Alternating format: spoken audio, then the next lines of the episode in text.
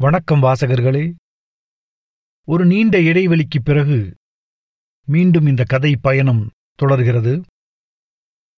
இன்று நாம் கேட்கப் போவது ஜெயமோகன் எழுதிய அப்பாவும் மகனும் என்ற கதை. கேட்டு மகிழுங்கள். இந்த கதையைப் பற்றிய உங்கள் கருத்துக்களை பதிவு செய்யுங்கள். நன்றி. அம்மா என்று எளிதாகச் சொல்லிவிட்டான். மதியம் தாயும் மகனும் கொஞ்சுவதைக் கேட்டபோது திடீர் ஆச்சரியத்துடன் என்னது? அம்மாங்குது? என்றேன். பின்ன? அப்பவே சொல்ல ஆரம்பிச்சாச்சே? என் ராஜகுட்டி சொல்லுங்க பார்க்கலாம். அம்மா! பயல் கண்கள் மகிழ்ச்சியால் மின்னின. மோவாயை சற்று ஏந்தி சிவந்த உதடுகளை கவனமாக பிதுக்கி ம என்றான். அவளுக்கு ஒரே பரவசம். என் தங்க பிஸ்கெட்டே குட்டி சக்கரையே என்று அவன் கன்னத்தைப் பற்றி முத்தத்தை பீத்து தன் உதடுகளில் ஒற்றிக்கொண்டாள் பயல் மேற்கொண்டு பாராட்டுப் பெறும் உத்தேசத்துடன் இடது கையை ஊன்றி வலது முழங்காலால் உந்தி தவழ்ந்து வந்தான். என் பாதங்களைப் பற்றி சிரமப்பட்டு ஏறினான். எச்சில் கம்பி போல மார்பில் வழிந்தது. கொழகொழவென்ற உதடுகளுக்குள் இரு வெண் பாசிப் பற்கள் தெரிய சிரித்தபடி ஓங்கிரி என்றான். அதற்கு தேவ பாஷையில் எண்ணற்ற அர்த்தங்கள் உண்டு. நேத்தைக்கு ராத்திரி மேலே ஏறி உலுக்கி எழுப்புறான். கண்ணை திறந்தா சிரிச்சுக்கிட்டே அம்மான்னு கூப்பிடுறான். கிளிக்குஞ்சு மாதிரி வாய வச்சுக்கிட்டு. எனக்கு அப்படியே புல்லரிச்சு போச்சு தெரியுமா? நிஜம்மா? என்றாள். பயலை தூக்கிக் கொண்டேன். பொதபொதவென்ற தொடையும் தொப்பையும் என் மார்பில் அழுந்தின. எச்சில் சில்லென்று தோள் மீது வழிந்தது. அவன் கைகளை நீட்டி என் மீசையை பற்ற முயன்றான். ஓங்கிரி! என்றான். எதுக்கு அப்பான்னு சொல்ல மாட்டேங்கிறான்? நீ ஆபீஸ் போயிடுற. பகல் முழுக்க நான் தானே இவனை கவனிச்சுக்கிறேன்? அம்மாவைத்தான் எல்லா குழந்தைகளும் முதல்ல கூப்பிடும். அதான் எப்படி? ஆயி வந்தா மட்டும் என்கிட்ட கரெக்டா வந்துடுறானே. அம்மாதான் முன்னறி தெய்வம். நீ சொல்லி கொடுத்துருப்ப. நாலு தடவை சொல்லி காமிச்சா கூப்பிட்டு போறான். ஆ விடுடா ராஜா. அப்பாக்கு வலிக்குதுடா. ஆ மீச. அவள் சமையலறைக்கு போய் குழாயை திருப்பினாள். காட்டுல கொண்டு விட்டாலும் அம்மான்னு தான் முதல்ல சொல்லும். பயல் வாழைக்குலை போல தலைகீழாகச் சரிந்து தொங்கி கைகளை நீட்டி ஊங்டி ஊங்டி என்று சினுங்கினான். தா தா தா என்றான். கீழே விட்டேன். தரையில் ஈரத் துளிகள் உதிர்த்தன. அவற்றை தேய்த்தபடி கட்டிலுக்கு அடியில் சென்றான். கட்டில் மீது அமர்ந்தேன். குழாயை திறந்து விட்டுட்டு கழுவாதன்னு எத்தனை தடவை சொல்றது? இதுதான் எங்களுக்கு வழக்கம். நாங்க காவேரி தண்ணியில புழங்குறவங்க. கன்னியாகுமரி மாவட்டம்லாம் பாலவனம்ல. அதான் சின்ன வயசுலயே தண்ணினாலே எங்களுக்கு பயம். டமார் என்று கட்டில் அதிர்ந்தது. ஆ என்று கீழே அழுகை தொடங்கியது. என்னாச்சு? என்றாள் பதறியபடி. ஒண்ணுமில்ல கட்டில்ல முட்டிக்கிட்டு இருக்கான். குனிந்து கீழே பார்த்தேன். பயல் குப்புறப்படுத்தபடி வீறிட்டுக் கொண்டிருந்தான். மார்பெல்லாம் கண்ணீர். சிவந்த அண்ணாக்கு தெரிந்தது. வாடா வெளியே வந்துடு. பயல் எழ முயன்றான். கட்டில் முட்டியது. மீண்டும் கதறினான். அவனை இழுங்களேன் தலை வலிக்க போகுது. எந்திரிச்சா முட்டும்னு அவனுக்கு தெரியுதா பாப்பமே. மறுபடியும் கட்டில் தடால் என்றது. அழுகை வெறியுடன் ஒலித்தது. பிடியுங்க அவன! என்றபடி அவள் முந்தானையைச் செருகியபடி வந்தாள். தொடாத அவனா வரானா பாப்போம். அழுகையின் வேகம் அதிகரித்தது. குனிந்து வாடா அப்படியே வந்துரு என்றேன். என்னால தாங்க முடியல என்றபடி அவள் குனிந்தாள். தொடாதேன்னு சொன்னேன்ல. உங்க பரிசோதனை எல்லாம் குழந்தைகிட்ட வேணாம் என்றபடி நிமிர்ந்தாள். அவனே கத்துக்கணும். நாம எல்லாத்துக்கும் போயிட்டு இருக்க கூடாது. பெரிய தத்துவம் இத்தினுண்டு குழந்தைக்கு போய். அதற்குள் பயல் தவழ்ந்து வெளிவந்து விட்டான். வாய் ஒலி எழுப்பியபடியே இருந்தது. அம்மாவை நோக்கி கை நீட்டினான். வாங்க என் செல்லமே அழாதீங்க. அடடா வானா வானா என்று தூக்கிக் கொண்டாள்.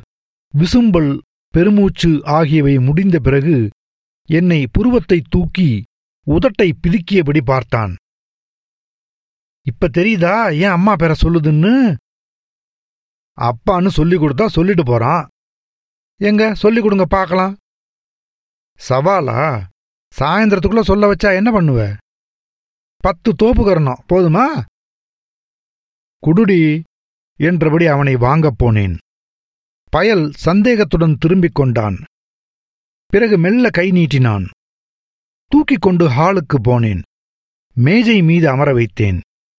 மைப்புட்டியை எடுத்து தள்ளி வைத்தேன். அதற்குள் பேனாவை எடுத்துக்கொண்டான் பிடுங்கினேன். கை நீட்டியபடி உங்கிடி உங்கிடி என்றான். பேனாவை திரும்பத் தர வேண்டியதாயிற்று. அதை இரண்டு கைகளாலும் பற்றி முழுக் முழுக்கென்று கடித்த பிறகு சப்பு கொட்டினான். அப்பா சொல்லு. அவன் காதில் அது விழவே இல்லை. சொல்லுடா கண்ணா அப்பா. பயல் பேனாவை கீழே வீசிவிட்டு டைரியை எடுக்க முனைந்தான். அவனை தூக்கி மடி மீது வைத்தேன். நெற்றி மீது பரவியிருந்த மெல்லிய மயிர்கற்றைகளை ஒதுக்கினேன். இரண்டு கைகளையும் நீட்டி என் லுங்கியின் மடியை பற்றி இழுத்தான். அவனுடைய இரு குட்டிக் கரங்களையும் சேர்த்து பிடித்துக் கொண்டேன். மணிக்கட்டின் சதை மடிப்பு மெத்தென அழுந்தியது. புஜங்களின் மடிப்பில் வியர்வை பளபளத்தது. சொல்லு கண்ணா. அப்பா சொல்லு. பயல் திரும்புவதில் குறியாக இருந்தான். அவனுக்கு கழுத்தே கிடையாது.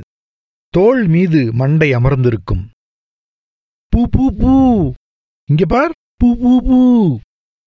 பயல் திராட்சை கண்களை உருட்டிச் சிரித்தான். எச்சில் கொட்டியது.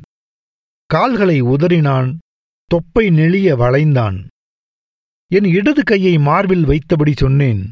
அப்பா. பயல் சினுங்க ஆரம்பித்தான். கைகளை விடுவித்தேன். என் குரலில் மெலிதாக கோபம் பரவியது. அப்பா சொல்லு. பயல் அம்மா! என்று கை நீட்டினான். அவள் நடையில் ஒரு கழிச்சு தாய்ந்து நின்றபடி என்ன முடிஞ்சாச்சா? என்றாள். கன்னத்தில் விழுந்த மயிரை வாரி பின்னலில் செருகிக் கொண்டாள். நீ உன் வேலைய பார். தோப்புக்கரணம் காத்திருக்கு உதச்சென்ன பார். என் கோபம் எனக்கே சற்று வியப்பாக இருந்தது. நீ உள்ளே போ முதல்ல என்றேன். ஏன் இங்க நின்னா என்னவா? என்றபடி சிரிக்கும் கண்களுடன் ஒரு காலை ஊஞ்சல் போல ஆட்டினாள். என்னை மெதுவாக சமாதானப்படுத்திக் கொண்டேன். வாடா உனக்கு அப்பா காக்கா காமிக்கிறேன். அவன் பால் சாப்பிடுற நேரம். போறியா இல்லையா? மொட்டை மாடியில் இளவையில் ஓரமாக வேப்பமரம் கவிழ்ந்து நின்றிருந்ததன் நீல நிழல். கீழே வீட்டுக்காரர் மணல் கொண்டு வந்து கொட்டியிருந்தார். இரவு மழையில் அது நனைந்து குளிர்ந்து கிடந்தது. பயலை மணல் மீது விட்டேன். கால்களை வேகமாக உதைத்தான். இரு கைகளாலும் மணலை அள்ளி இரு பக்கமும் இறைத்தான். சரியாக மடங்காத பொதுங்கன் கையில் அரை டீஸ்பூன் மணல்தான் வந்தது. அப்பா சொல்லுடா என்றேன். பயல் மணலை இறைக்கும் உற்சாகத்தில் இருந்தான். வாய் திறந்த சிப்பி போல இருந்தது. எனக்கு ஒன்று தோன்றியது. அவன் கவனிக்கிறானோ இல்லையோ? அப்பா என்று அவனிடம் சொல்லியபடியே இருப்பது ஒரு சந்தர்ப்பத்தில் அவனை அறியாமலேயே அவன் மனதில் அச்சொல் பதிவாகிவிடும். மணலில் குழி பறித்தேன். பயல் ஊடே புகுந்து குழிக்குள் தன் இரு கைகளையும் போட்டான். அதற்குள் தலையும் உடலும் முழுக்க மண் பரவியிருந்தது அவனை உட்கார வைத்து கால்களை மணலில் புதைய வைத்தேன். குனிந்து பார்த்தவன் பீதியுடன் என்னை நோக்கிப் பாய்ந்தான். மணலில் அவனை அமர வைத்து காலை பற்றி இழுத்தேன். கைகளை வீசியபடி சத்தம் போட்டுச் சிரித்தேன். ஊடே அப்பா என்ற சொல்லை அவனிடம் சொன்னபடியே இருந்தேன். பயல் ஒரு வேப்பங்காயை எடுத்து வாயில் போட்டான். மூக்கு அசைந்தது. கன்னங்கள் நெளிபட்டன. துப்பு ஆய்! கசப்பு! துப்புடா! தூ தூ! துப்பு! பயலுக்கு துப்பத் தெரியவில்லை. வாய்க்குள் கையை விட்டு எடுத்து வெளியே போட்டேன். ஆய் துது சீச்சி வானா என்றேன். உடனே அவனும் துத்து சீச்சி என்றான். எனக்கு சற்று நம்பிக்கை ஏற்பட்டது. அப்பா என்றேன். உதடுகள் குவிந்தன. கண்களில் ஒரு புதுச் சொல் பிறக்கும் இம்சையும் எதிர்பார்ப்பும் தெரிந்தன. உடனே மனத்தை மாற்றிக்கொண்டு தூத்து மாலா என்றான். சலிப்புடன் மணலில் அவனை இறக்கிவிட்டேன். தவழ்ந்து போக முடியாமல் அவன் மணலை துழாவுவதை பார்த்தபடி எழுந்து நின்றேன். பயல் அமர்ந்து கொண்டு ஒரு வேப்பங்காயை எடுத்து தூத்து மானா என்று சொல்லிக் கொண்டான். வானம் தெளிவான கண்ணாடி போல இருந்தது. விரிந்த நிலப்பரப்பில் அசைவேயற்ற தொலைதூர மரங்களுக்குக் கீழே அசைவே இன்றி சில பசுமாடுகள் மேய்ந்தன. குளிரான காற்று வந்தது. பயல் உதடுகளை மூடியபடி மர்மமான முகபாவத்துடன் அமர்ந்திருந்தான். நான் அவன் முகத்தை பிடித்து வாய்காமி ஆ ஆ காமி என்றேன்.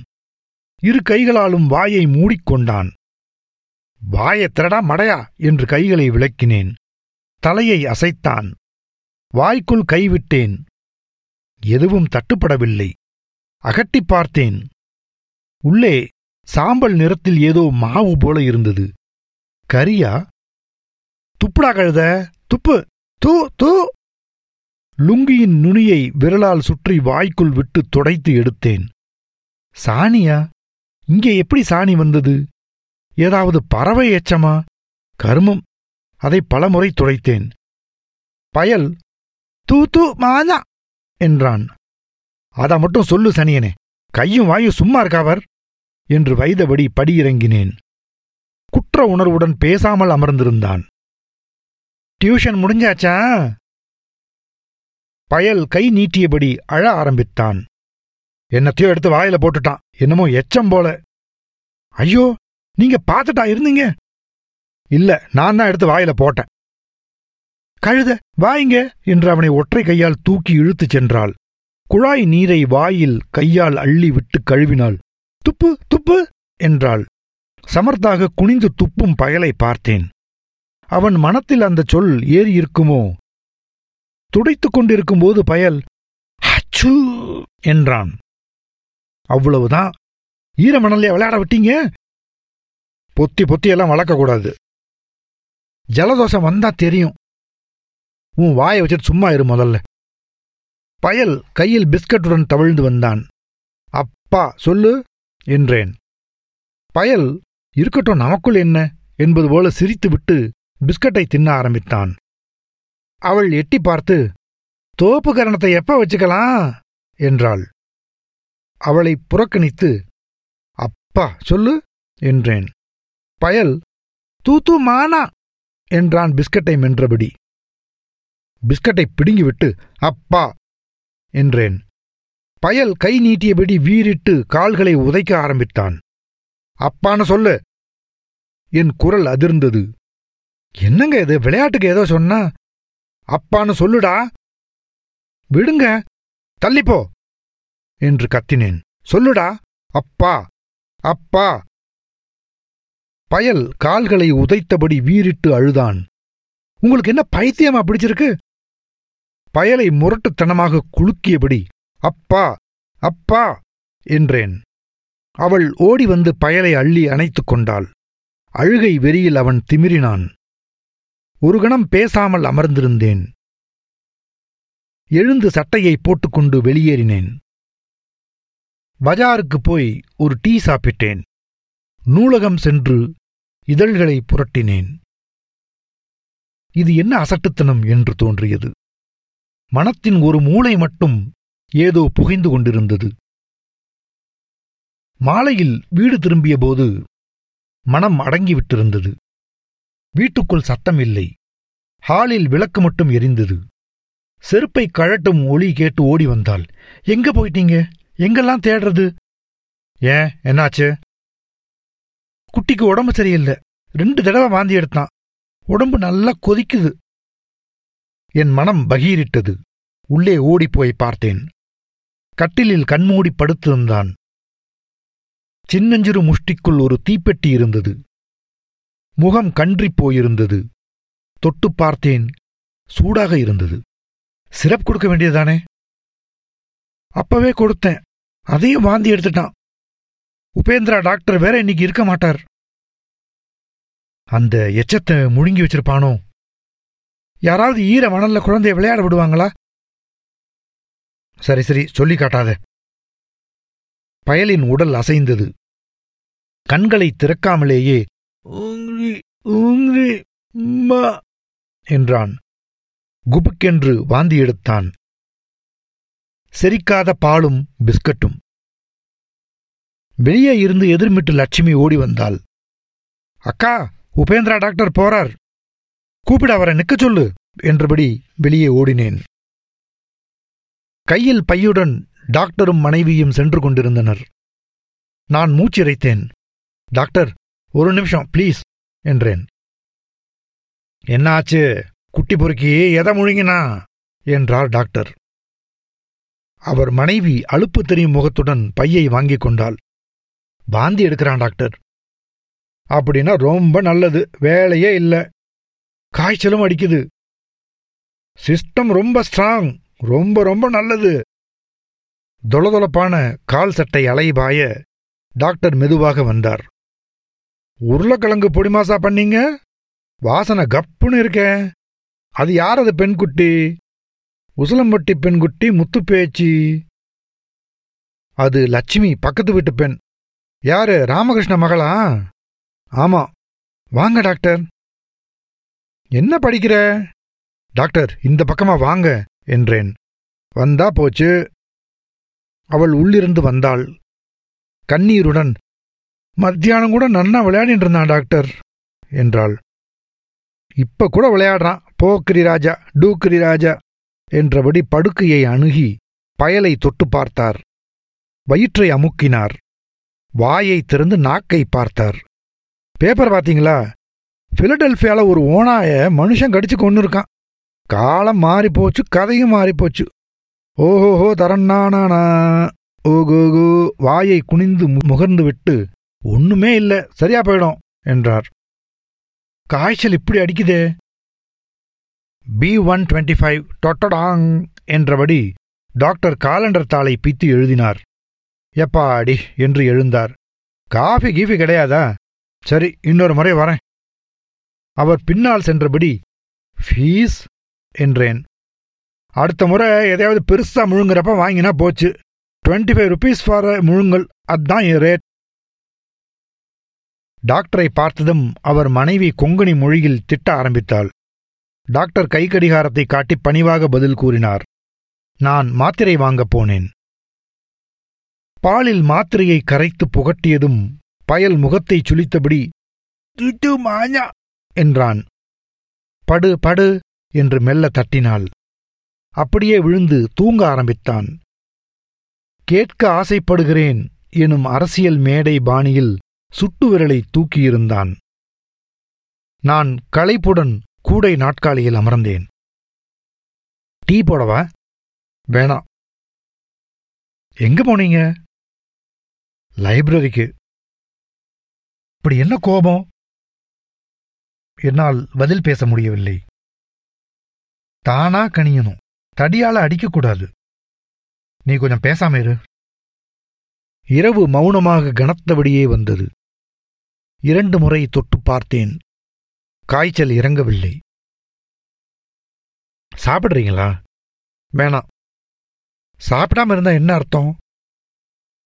தொந்தரவு பண்ணாம போறியா இல்லையா? இப்ப நான் என்ன பண்ணேன்னு இப்படி கத்துறீங்க? எல்லாம் உன்னாலதான். வாயை நீட்டாத.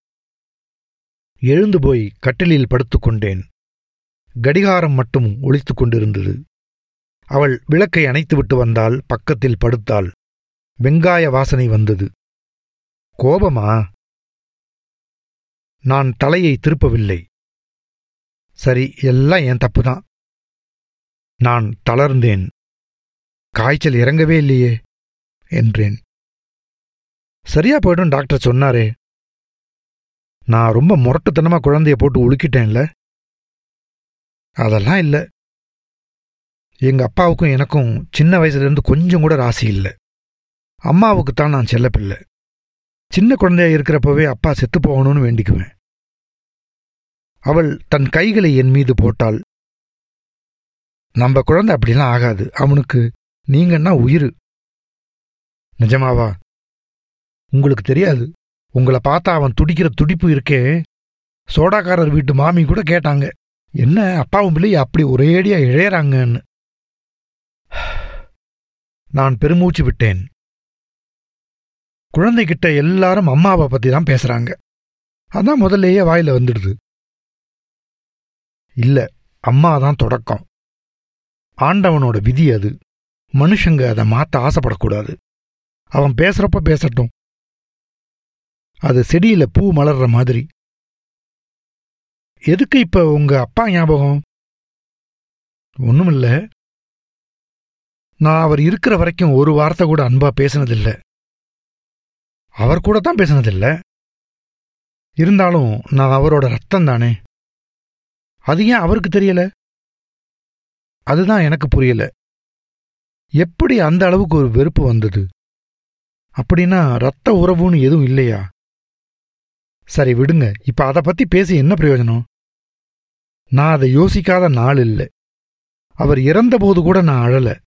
அந்த வெறுப்பு எங்கே இருந்து வந்தது? தூங்குங்க பேசாம. தூக்கம் வரல. பசிக்குதா? சாப்பிடுறீங்களா? சரி. எழுந்து விளக்கை போட்டேன். இருவரும் சமையலறைக்கு போய் சாப்பிட்டோம். நீ படுத்துக்க நாளைக்கு ஆபீஸ் இருக்குல்ல? நீங்களும் விடுங்க. வீணா உடம்ப அழட்டிக்க வேணாம். கொஞ்ச நேரம் ஏதாவது படிக்கிறேன். மனம் அடங்கும்.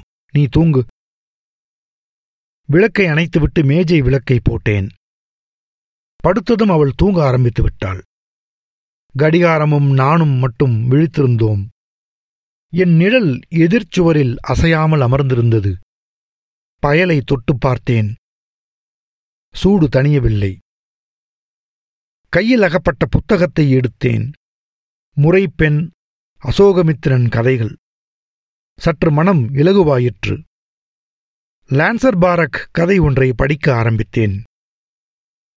பிரகாசமான அந்த உலகம் என் பதற்றங்களை எப்போதும் தனிய வைத்துவிடும். அசோகமித்திரனுக்குத்தான் அவர் அப்பாவிடம் எத்தனை அருமையான உறவு இருந்திருக்கிறது? தூக்கம் வந்தது. எழுந்து சோம்பல் முறித்தேன். லுங்கியை சரிவர உடுத்திய பிறகு குழந்தையை பார்த்தேன். ஓட்டப்பந்தய போஸில் படுத்திருந்தான். தொட்டு பார்த்தேன். குளிர்ந்திருந்தது. நெற்றி ஈரமாக இருந்தது. ஜட்டியின் இறுக்கம் வயிற்றை அழுத்தும் என்று பட்டது. மல்லாக்க போட்டு அதை கழட்டினேன். தற்செயலாக அவன் உதடுகளை கவனித்தேன். பிரக்ஞை ஒரு கணம் நின்றது. பின்பு ஓடியது. ஓசையின்றி பயல் அப்பா! என்று சொன்னான். அவன் உதடுகளையே பார்த்தேன். பிரமையா இல்லை நான் பார்த்தது உண்மைதான். அந்த சின்னஞ்சிறு குபிள் உதடுகளையே பார்த்தபடி அமர்ந்திருந்தேன். எவ்வளவு நேரம் சொற்களே இன்றி என் மனம் மன்றாடியபடி இருந்தது. வெண்ணிறச் சுவர்கள் அப்படியே கவனித்தபடி என்னை சூழ்ந்திருந்தன. பயல் உருக்களித்தான் முனகினான். எச்சிலின் வீச்சம் எழுந்தது புன்னகை புரிந்தான். உதடுகள் விரிய அப்பா! என்று சொன்னான். சுவர்கள் நெளிந்து விலகி அறை மொட்டை மாடி போல நாட்புறமும் வானமாக திறந்து கொண்டது போல் இருந்தது. முழந்தாளிட்டு கட்டில் விளிம்பில் முகம் வைத்து அமர்ந்தேன்.